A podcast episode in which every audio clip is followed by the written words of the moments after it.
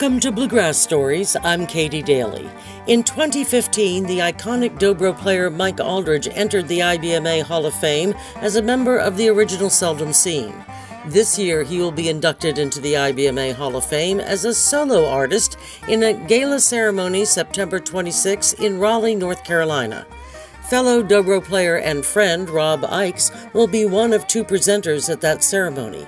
Howard Parker spoke with Rob about Mike's playing, their friendship, and the significance of Mike being recognized as a solo artist. And what was Mike up to when when you first became aware of him? Um, let's see. Yeah, I um I was just turned 13 and I had really gotten the bug to play music. And uh, my family played a lot of music and I was supposed to play the fiddle, a lot of fiddlers in my my grandpa's side of the family. Um and uh but I just never, you know, I I liked it, but I never, you know, he gave me a lesson when I was 7 and I took it home and never took the fiddle out of the case and then uh, when when I was 13, I just had this amazing, you know, lightning bolt experience when I heard Mike's first record, um, Dobro. And um, I just couldn't believe what I was hearing. It just I can't even describe how good it made me feel. You know, I tell people it was like a drug. You know, just whatever he was doing, I, I had to figure out how he was doing it and just get that sound into my into my life somehow, you know, and that that got me going on music, man, like in a big way. And it's funny because I've uh, talked to, you know, at Rezo Summit every year, we always have a great faculty, and you know, probably ten, ten to twelve different faculty members, and um, and a few years ago, uh, maybe it was after Mac, Mike passed away we were all just kind of talking about how much we liked him and and his music and there were so many of the instructors who had a similar experience to me you know just like that's what got them going. And i've also met you know plenty of guitar players and singers and just people that you know mike got them turned on to music in a big way. So um you know thrilled that he's going in the hall of fame this year. Totally well deserved so when you first became aware of mike was this uh, during what is early scene period or a little later maybe in the scene? So I was it was 1980 when I started playing. So okay. I, I think Phil Rosenthal maybe had just joined the band, and um, and it's funny. I've got a picture on my desk of me. I'm probably 15, and uh, that band with uh, Phil Rosenthal in the band um, played uh, in Sacramento, and so my mom drove me up there, and um, and the, I knew the guy who was putting the show on. He was this guy, Skip Green. He used to put on the Midsummer Bluegrass Festival in Grass Valley, and uh, he had booked them to play a concert at a church. And then uh, he kept saying, "Hey, Rob, you got to come up. They're going to do workshops, you know, after the show." And so me and there was a couple other dobro player friends of mine were all hanging out there. We pretty much just followed Mike around, and he didn't know anything about a workshop. You know, those guys they were they weren't going to do workshops. The, the promoter was just kind of dreaming, I think. But you know, they had a picking party at the music store after, and uh, like I said, we just kind of followed Mike around, and he was uh, super cool to us, and we got out our dobros. And yeah, I've got a picture right here of me with my yeah. dobro. He was arguably as some people have said, the, the actually the coolest bluegrass guy on the planet at the time. I would say that's right. I would say that still holds true. when when when you first got a hold of um, of Dobro, which I think was what 1970, I think that I think that was released around 72 or something like that. Did did did you uh, basically start there and go forward with Mike, or did you sort of uh, go back and maybe investigate the early stuff, uh, the Emerson and Waldron or Cliff Waldron, New Shades of Grass stuff? So I remember distinctly, you know, it was all about that first record for a few months. I mean, that's all I listened to. I was just so into it and then I think I got blues and bluegrass and just wore that out and you know learned when I learned everything on the first album I thought I'd done something you know I was like hey I I've achieved something you know that was a that was a nice feeling um and then uh, and then yeah, then I kind of devoured blues and bluegrass, and then I got into all the Seldom Scene albums, probably more the earlier stuff, you know, Act One and Act Two and Old Train, and I just wore those albums out, and I learned every little backup fill and every solo that Mike played. You know, it was just uh, when I think back on it, I realize it was just pretty, pretty rabid about it. You know, um, excuse me, and. um and then I got somebody told me about Tony Rice and Ricky Skaggs about that album.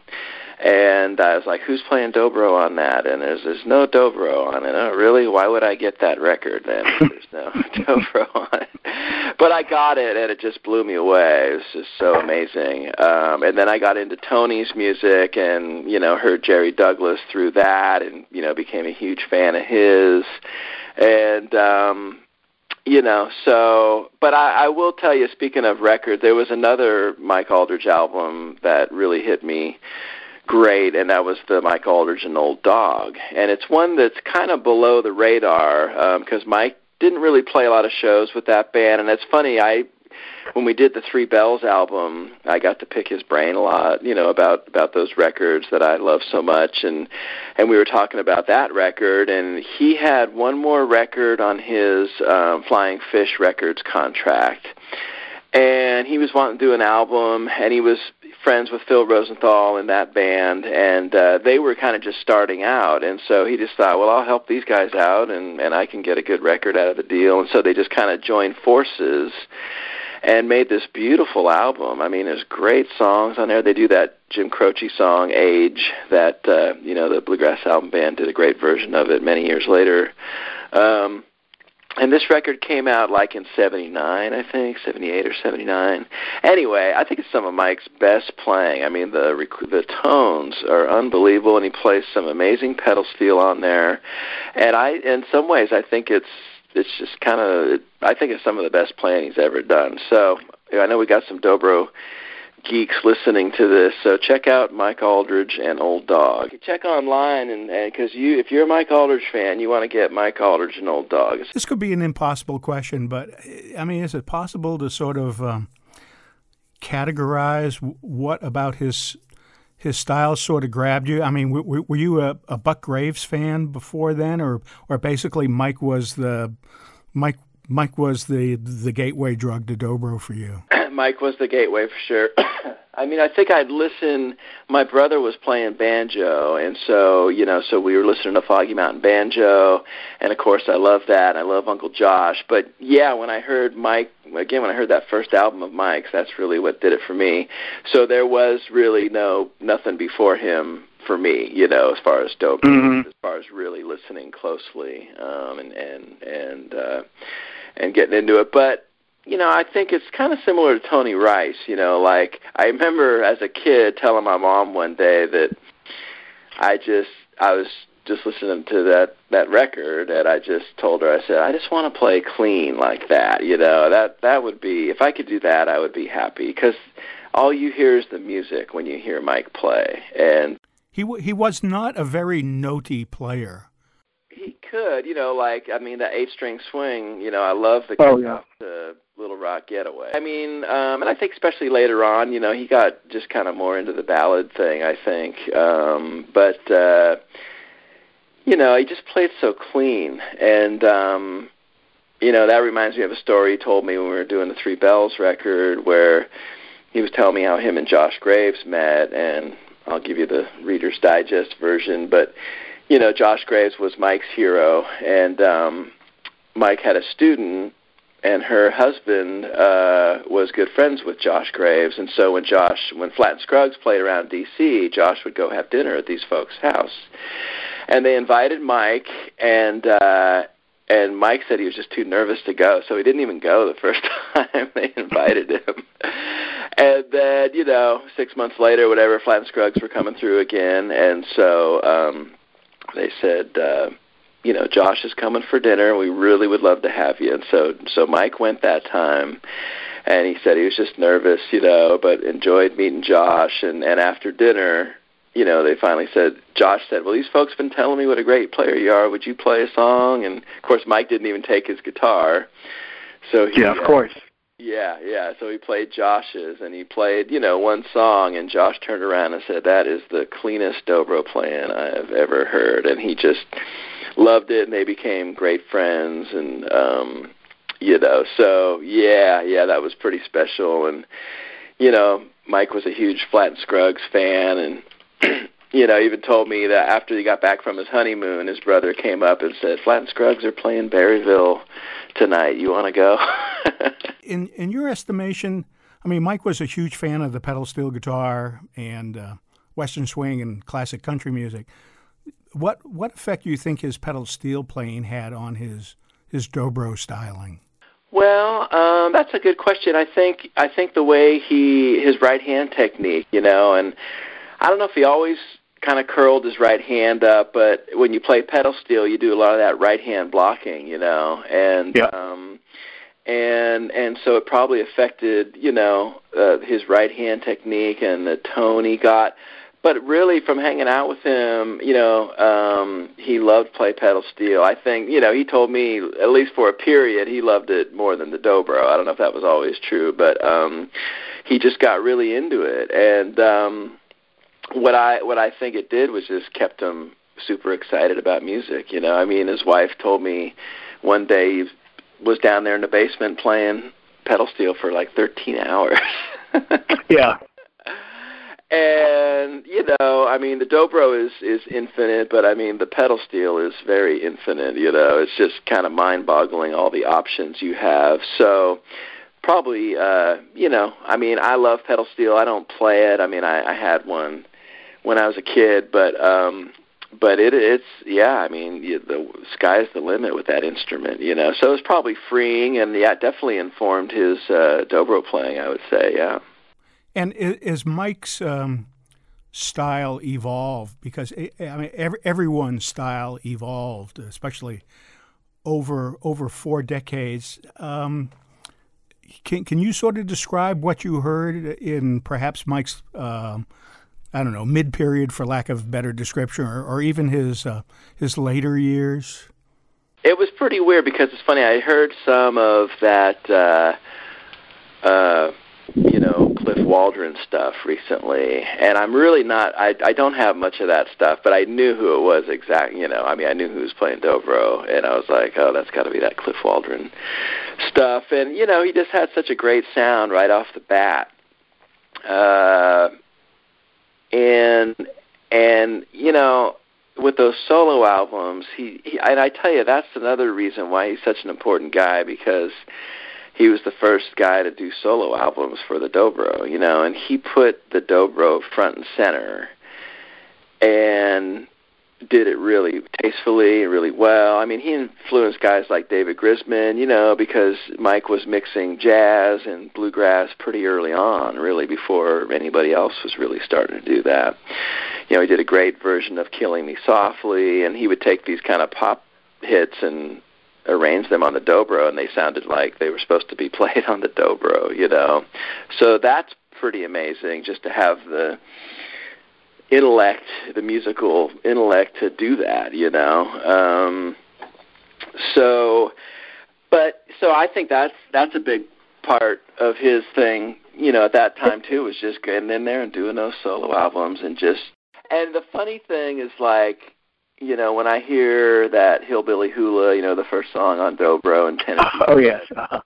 I never I had never been to Virginia when I was a kid, but I could hear the Virginia. You know what I mean? Like when you listen to a really good artist, like when you hear Ralph Stanley sing, you can hear you can see those Clinch Mountains, you know. And Mike had that thing with his playing where he kind of just soaked up his world and it came out through his music, you know, and um and it just took you someplace else, you know. Um so yeah, that's pretty that's pretty powerful. Um but uh but yeah, I mean, just those solo albums are really important, and you know, he just has such a clean tone, and um, and then in some ways, I think that the eight string swing was just a really. I revisited that, you know, a few years ago, and I wore it out when I was a kid, but I hadn't listened to it in a long time, and I was like, "Holy crap, man, this guy is really." But you never got you you never got the urge to jump in. no, but I would learn that stuff on six string as good as I could, you know, as close as yeah. I could, um, because I loved the notes and I loved what he was doing. Um, so I would kind of, I was kind of fake my way through it in in regular tuning, um, and I did learn a lot of those songs. I was just too lazy to, I don't know, I just didn't, you know, I didn't want to get an eight string dobro, um, but I tried to figure it out on my six string, you know. But I mean, yeah, just go listen to Little Rock Getaway, everybody, and you will you will be blown away, you know. So, you know, he just kept pushing himself to the end, and that's what I realized when we did that Three Bells album, is that man, this guy is, you know, six months from passing away. Little did we, you know, all know, and he's still pushing himself, and you know, such a perfectionist, and uh, you know, he just. Uh, he was music, music, music till the day he died. You know, it was just way, way into it. So that was inspiring. I know for Jerry Douglas and I when we were working on that record with him. Yeah. Like, Can can we uh, uh, touch base just for a couple of minutes and perhaps talk about Mike a little bit as a um, as an educator? I, I, uh, his his basement is sort of uh, infamous in the dobro world. I don't know how many hundreds or thousands of, of prospective students he's had down there. Plus, he he worked with you extensively at um, at ResoSummit, and and I'm assuming was uh, at least popular when he was down there teaching for you. First time we did Rezo Summit, you know, he was top of our list. You know, we got to get Mike. You know, and um, and um, and and you know, to what you just asked me, that is a time where where I did hear him. You know, well, he wouldn't when when Betty, you know, my co-producer for Rezo Summit, Betty Wheeler, you know, she would talk to him or email him, you know, about coming to Rezo Summit, and he was very uh, self-effacing. Ah, oh, people, you know people don't want to hear what I can play. It's that's the simple stuff, you know, blah blah. We just said, "Oh, shut up," you know, get over here. And uh no, he was. I, in fact, I've got. We Trey and I have been playing in Europe a lot the last few years, and I mean, there's some people over there who came to Rezo Summit, and they just were so thrilled to sit, you know, with him and to hear him play and to have him teach them a song. I mean, they still talk about it. That was probably 10 years ago, you know. Um, yeah. So no, he was very humble, very gracious. I mean, I've heard other guys say, "Yeah, I took a lesson from Mike a few times, and he actually carried my guitar in the house for me." You know, I couldn't believe how nice he was, and always went way over. You know, if they had done a two-hour lesson or whatever, they were there for four hours, or you know, um, and that's how I was when I went a couple times I went to his house, and uh, especially when we started doing the Three Bells record, I went there one day and I went down in the basement with him to play, and you know we were down there for six hours. You know, I was like, wow, that was cool, just playing music the whole time. So that's what I mean. He was just eat up with it, you know. Plus, you were in close proximity of the of the famous ironing board. yes. Is that in the Hall of Fame? Does that go in the Hall of Fame also? I, I'd love to see it there.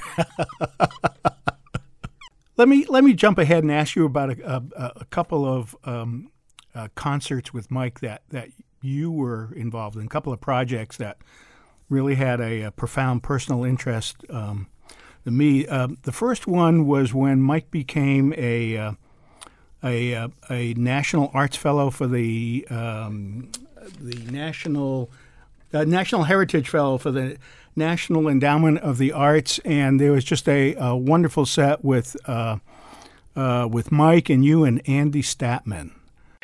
Um, let's see. We were doing the Three Bells album at the time, and um, when he he uh, he was nominated and then won, and um, actually that's part of the reason I went because his voice he was starting to lose his voice from his illness, and um, and uh, so they kind of want they knew that he wasn't going to be able to talk a lot and so so it was great because I got to really toot his horn you know and mm-hmm. and whereas he would never do that I got to uh you know just tell everybody how great he was you know and it was a really a great ceremony a great concert they have you know there's a lot of artists and it's different different types of art, but it's all you know American artists, and um, I think Flaco Jimenez was in that year, and great combination of artists and um yeah so fitting that that he was in there you know so and then yeah then we performed so i you know basically while during the interview they kind of just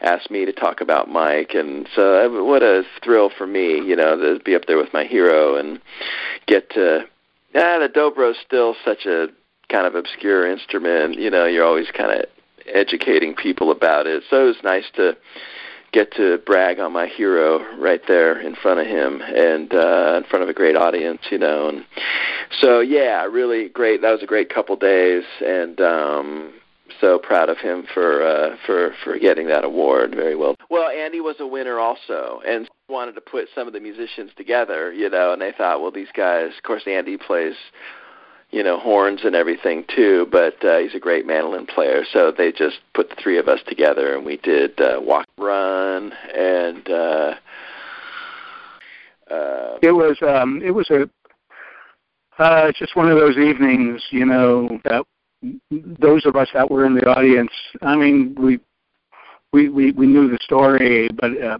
he played strong. Everyone played strong. It was, it was just mike up there just doing his thing yeah, I'm trying to think what month that was because he passed away just a few months after that, I think. And Yeah. um so yeah, he was pretty strong to the end. I mean, we went we were doing the Three Bells record for about a year before he passed away.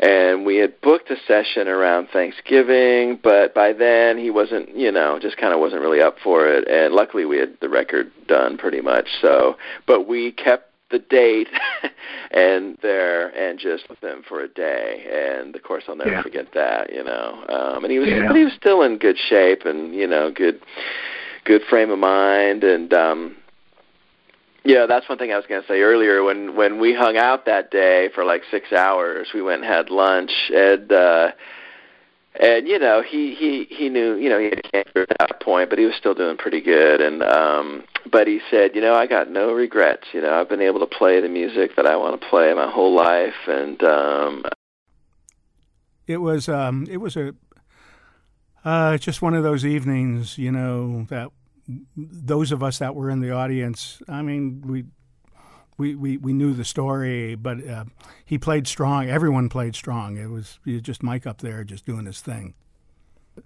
Let me. I know we've we, we've talked about three bells from time to time here, and, and everything. I know uh, you, Jerry, and uh, and Mike, and um, uh, Paul Beard certainly um, had a handle on on logistics and that, and getting Mike to and back and everything. Um, how the, sessions, uh, the studio sessions, they were they were fun. They were strong. They were musical. They were every everything you would hope that. that yeah, I think we were all pleasantly. I mean, not surprised because I mean, I sure we knew it would be good, but honestly, when we first started talking about it, we thought we might just do it just to document it for us, you know, just to have.